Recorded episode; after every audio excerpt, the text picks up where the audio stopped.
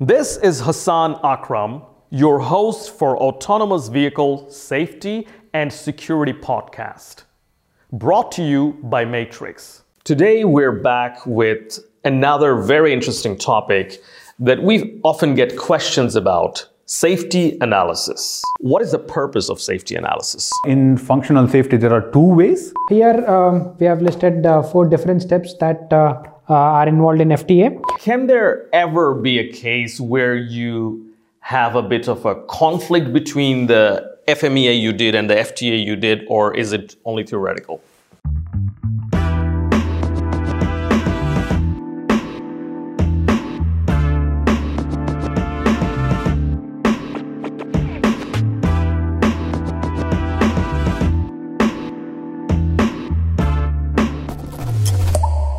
And welcome back to Matrix Tech Talk. This is Hassan Akram, your host of the Autonomous Vehicle Safety and Security Podcast. Today we're back with another very interesting topic that we often get questions about safety analysis. So without further ado, uh, let's begin. Today uh, we have two Matrizian guests, Praveen Suvarna, our safety expert. Praveen, welcome to Matrix Tech Talk. Thank you. Nice to be here. We also have Falgun, who is known as the car hacker from Matrix. Falgun, welcome to Matrix Tech Talk.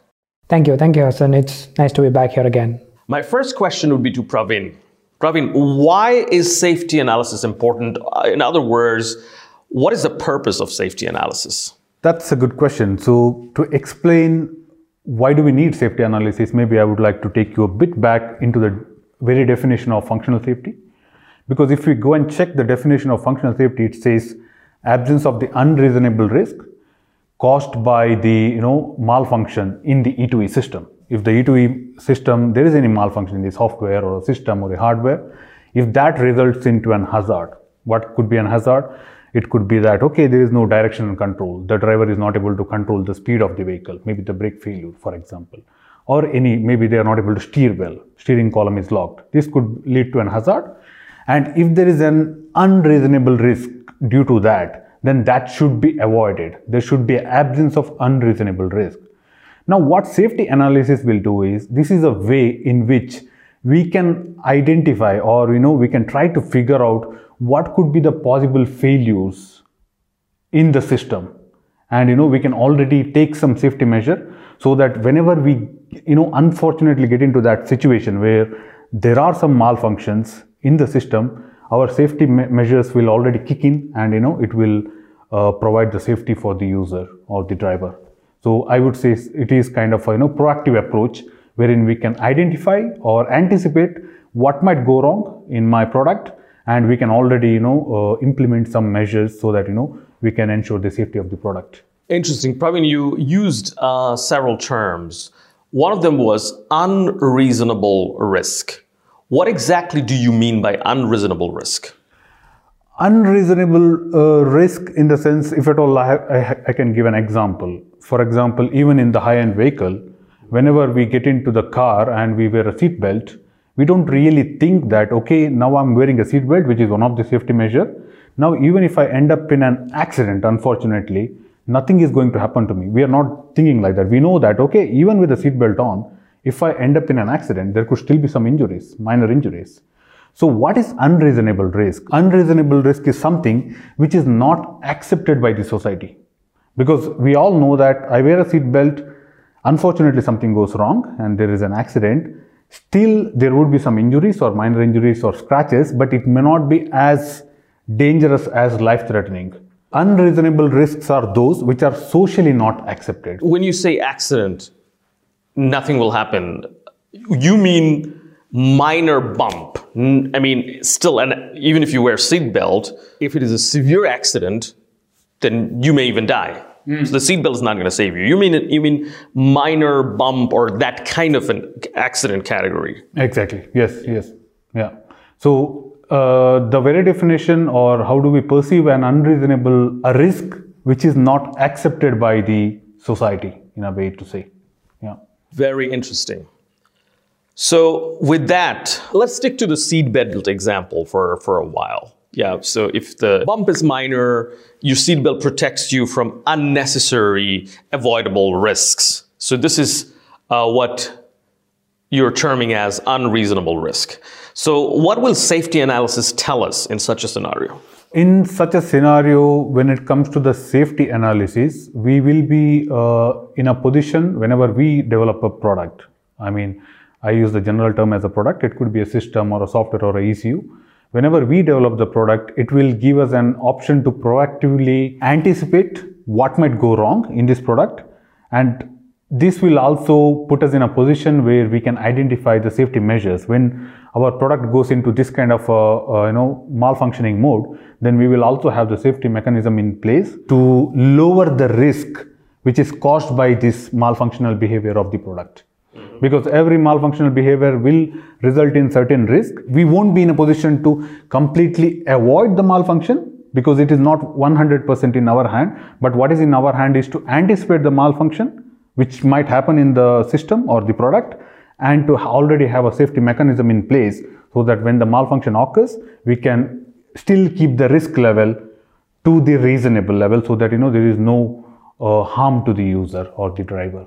So falgun my question to you is what are the safety analysis methods out there that we use that are often used and uh, what are they? Yes this is a very interesting question. Uh, so we have um, a various number of safety analysis methods. So um, one of them is FMEA, failure mode effect analysis, where we uh, try to perform how to identify different failures. Then there is DFA, dependent failure analysis. There is FTA, a fault tree analysis. So these are various uh, different types of uh, functional safety analysis methods. Thank you. Then, eh, without further ado, I will ask Praveen to, um, you know, show us the ways to do safety analysis and and uh, you know tell our audience a little bit de- detail about it. To answer your question, I would use the flip chart. So if at all we have to divide uh, the safety analysis method, then the one way is to the way it is conducted, the way it is conducted, the safety analysis method. So normally uh, in functional safety, there are two ways. The one we call as inductive safety analysis and the second one is deductive safety analysis. Now the question comes, what is inductive and what is deductive or what are the differences? So if we talk about the inductive safety analysis, then it is normally a bottom-up approach because whenever we start with the safety analysis, we know that there are various abstraction level.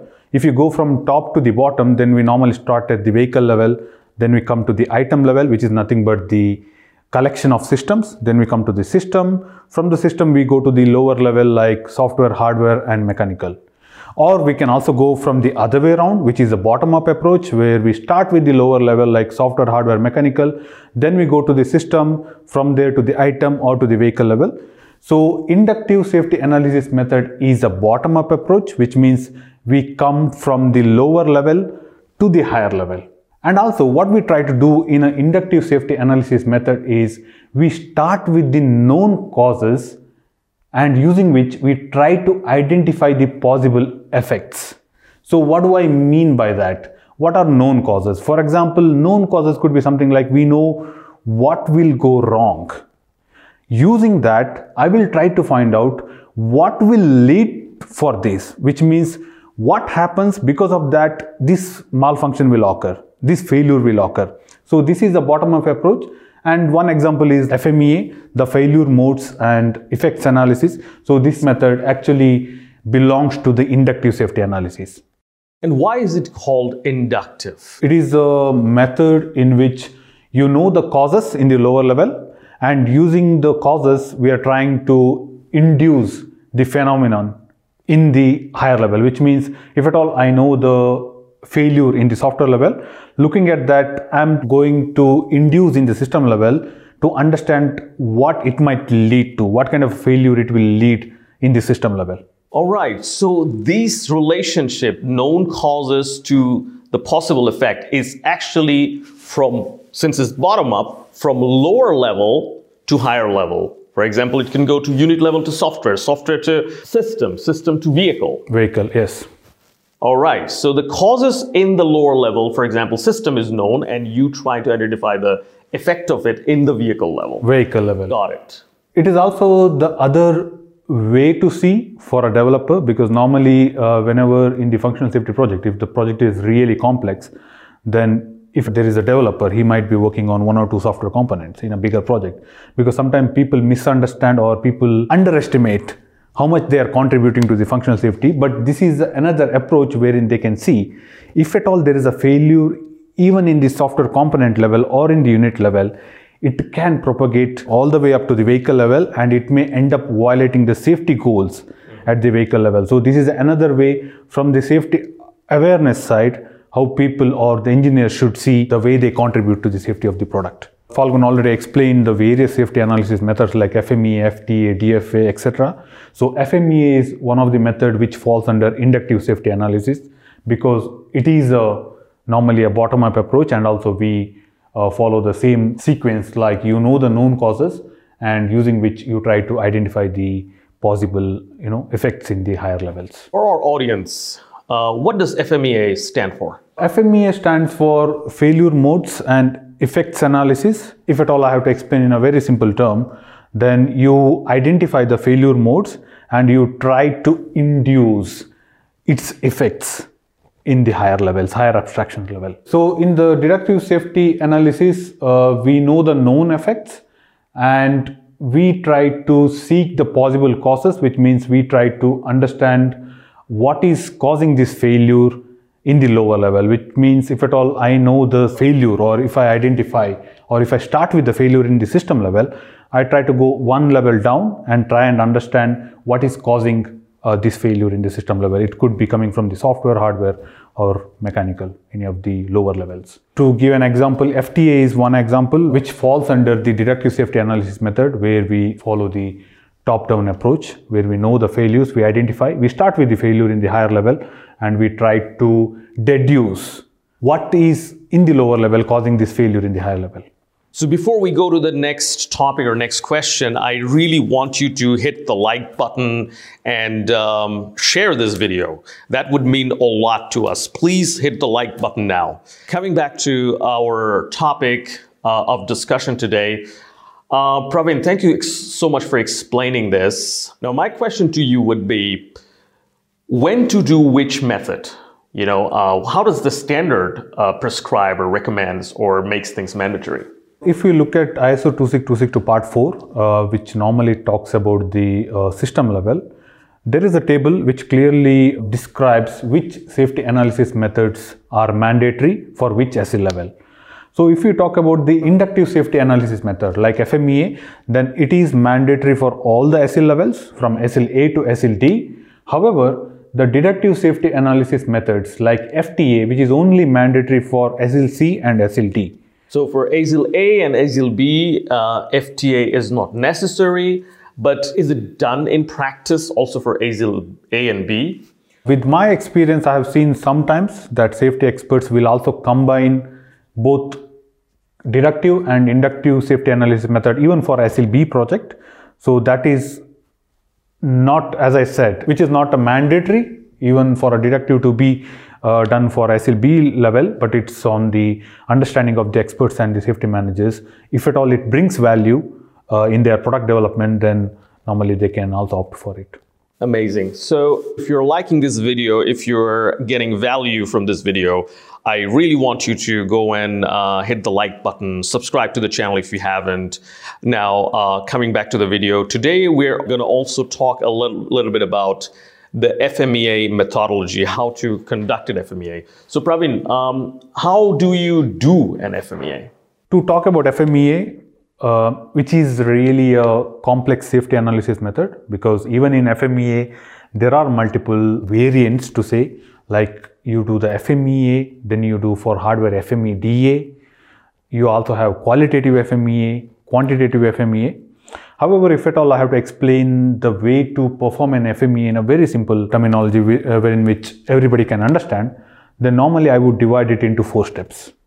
The first step of performing an FMEA is coming up with the structure tree, which is a top-down approach. We have to identify what we are trying to analyze in the vehicle, item, system and in the lower levels.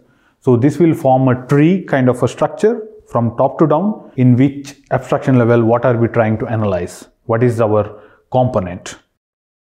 Then the second part, once we identify or once we design the structure tree, then the second part is to uh, come up with a function net, which is also once again a top-down approach, which means what functionality we are talking about. For example, we think of a system in the system level, then we identify what is it going to do, what is its functionality. So this is something we try to do top down, even from the vehicle, item, system, and in the software. We can go even until the software units, each of the software units, and we try to identify its functionality, what it has to do according to the requirement.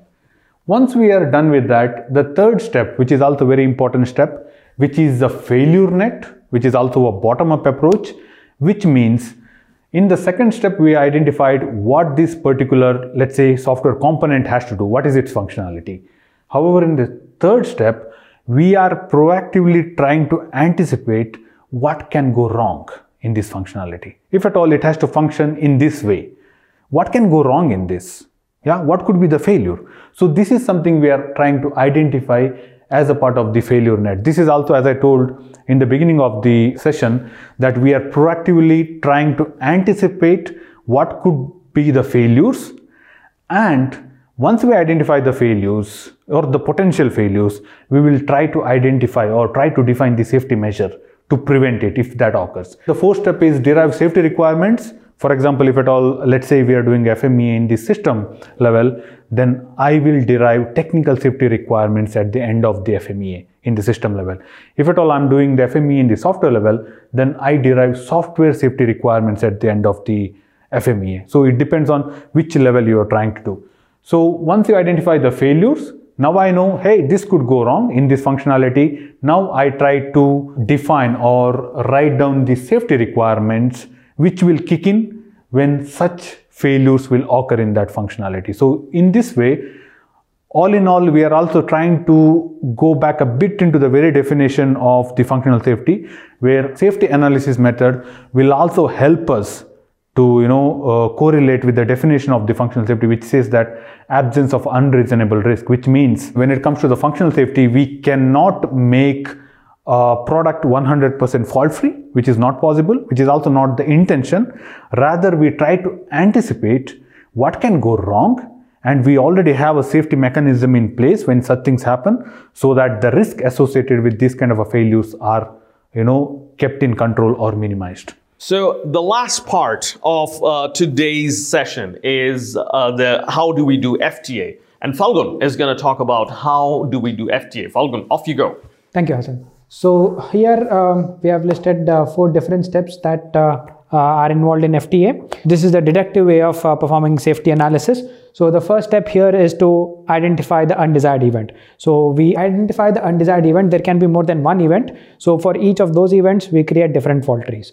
Then we deduce all the different causes that leads to this undesired event from the below level. Like for example, if there is an undesired event at the vehicle level, at the system level, what are the different systems that will lead to this undesired event? That is what we are trying to do in our second step. Third step is once we have all the list of all the undesired events and all the causes that leads to these undesired event, we create a fault tree. Like there is a vehicle, there is a system, there is a subsystem, there is software, there is unit. So we create the complete fault tree in this fault tree, this is where we add in different logical operations, which are if it can be a, an AND event or an OR event, well, like two failures, two causes combined to uh, give you the undesired event or one of those two causes will lead to the undesired event. So this is what uh, we are going to do in the construction of fault tree. And finally, once we have the complete fault tree analysis, uh, what we'll do is we'll try to control these hazards uh, whether if we can somehow reduce the occurrence of these undesired events by putting in some safety measure. So this is the main outcome of this fta one general question to both of you is can there ever be a case where you have a bit of a conflict between the fmea you did and the fta you did or is it only theoretical? From my understanding uh, whatever fmea we do the outcome would be the safety requirements and it is on top of fmea that you create more and more uh, protection so that you know you reduce the occurrence of the failure So there is no contradiction. However, you can discover new avenues which you didn't cover in the other FMEA analysis. Exactly. So maybe to give an example, FMEA will give you uh, a safety requirement saying that uh, ensure that uh, you perform uh, plausibility check for all inputs.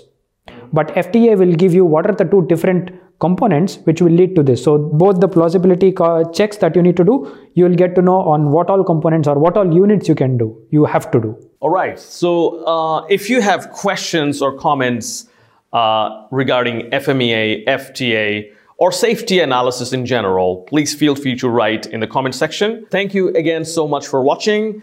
I really, really want you to hit the like button because this will help us spiking up the YouTube algorithm. And if you have gotten value from us, please, please hit the like button. And we're looking forward to see you in the next episode.